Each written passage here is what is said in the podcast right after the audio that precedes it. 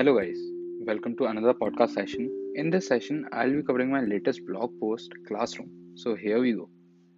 ठुकरा के मेरा प्यार मेरा इंतकाम देखेगी कुछ ऐसी ही भावना उत्पन्न हो रही है 90s के बच्चों की मतलब समझ रहे हो गवर्नमेंट ने न्यू एजुकेशन पॉलिसी में इतना कुछ बदलाव कर दिया है कि जो चीज़ें हम सोचा करते थे उनमें से कुछ तो आज हकीकत में तब्दील होंगी खैर, जहाँ हमने हमेशी गानों के पीछे डंडे खाए हैं, अब वहीं बच्चे शाबाशी बटोरेंगे।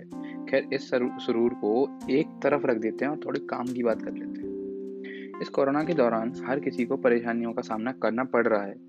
अगर एक स्टूडेंट के नज़रिए से देखें तो स्कूल हो या कॉलेज, दोनों ही जगह फ़ीस और ऑनलाइन पढ़ाई को लेकर दो गुट बन चुके हैं। और दोनों ही गुटों के अपने अपने मत हैं। पर अगर हम इस मतभेद को दूर के नज़रिए से देखें तो क्या कहीं भी हम किसी का कुछ भला कर रहे हैं? बात अगर फ़ीस की की जाए तो इंस्टीट्यूशंस को एक सॉलिड कॉन्क्रीट प्लान के साथ आना चाहिए, जिसमें जो आपका रिलेशनशिप है स्टूडेंट से, वो ना बिगड़े। तो मेरा उनको एक सजेशन है कि आप केवल ट्यूशन फ़ीस लें। बाकी जितनी भी जो सुविधाएँ हैं, जितनी भी सर्विसेज़ हम लोग यूज़ करते थे, उनका भी कोई यूज़ नहीं है। तो उसकी सारी फ़ीस लेना मेरे को कहीं से भी जायज़ नहीं लगता है तो उनको ना लें, ऐसा एक मेरा सजेशन है। बात आती है ऑनलाइन शिक्षा की, जिसको भी इससे शिकायत है तो वो ये ज़रा भी दोष ना दे कि ऑनलाइन शिक्षा से कुछ हम सीख नहीं सकते। बस ये कह के ना इग्नोर कर दें कि ये कॉलेज का एक पैंतरा है फ़ीस बटोरने का। आप इस दौरान अगर कोई बेहतर सुझाव दे सकते हो तो उस पर चर्चा करो, ना कि ऐसे आरोप प्रत्यारोप में भागीदार बनो। एक अपील है आपसे मेरी। उन लोगों से जो कि वक्त की नज़ाकत को नहीं समझ पा रहे आपको ऑनलाइन शिक्षा से दिक्कत है तो कृपया इस छोटे से कष्ट को अपने टीचर पर ना थोपें। चंद पल के मज़ाक के लिए उनके काम में बाधा ना डालें, क्योंकि जितनी परेशानी तुम्हारे लिए है, उतनी ही उनके लिए भी है। और अगर आखिर में ये भी याद रहे कि तुम्हारी डिग्री का अल्ट एफ़ फोर उनके ही हाथ में तो इस हद तक मत जाओ कि कुछ गलत की नौबत बताए।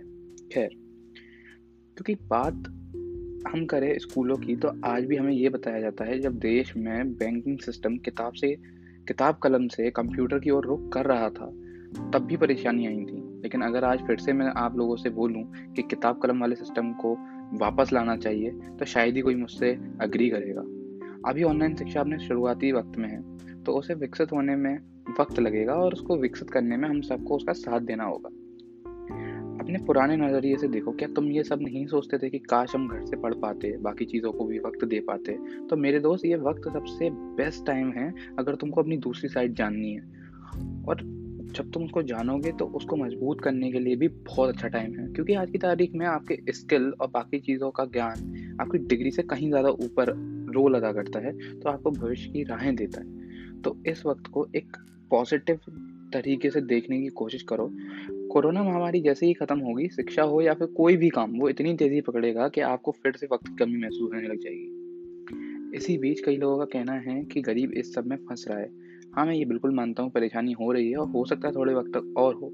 लेकिन काफ़ी चीज़ें जिनको हम नज़रअंदाज कर देते हैं, लेकिन वो एक दूसरे से जुड़ी हुई होती हैं। इसका सीधा उदाहरण है जियो की वार्षिक मीटिंग, जो उसकी एनुअल मीटिंग हुई थी, उसमें कुछ अनाउंसमेंट्स हुए थे।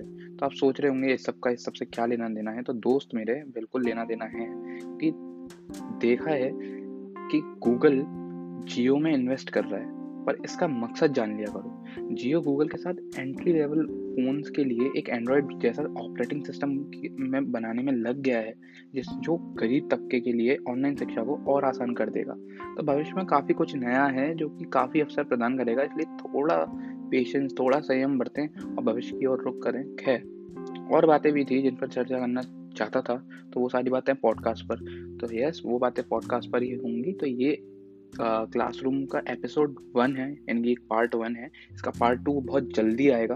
तब तक ये पता लगा लो कि आखिर ये विनोद कौन है? खैर, विनोद का तो पता लग ही गया है वो कौन है।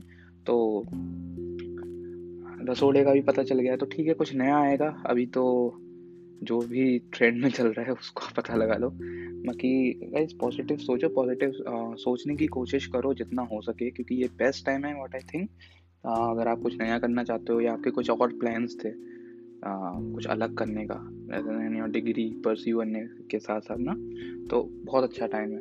थिंक पॉजिटिवली थिंक वाइजली मैं बहुत जल्दी दूसरा इसका पार्ट भी रिलीज़ कर दूँगा, जिसमें और बातें करूँगा। वो कहीं लिखी नहीं है, कहीं कुछ भी नहीं है, वो डायरेक्ट होंगी। So stay tuned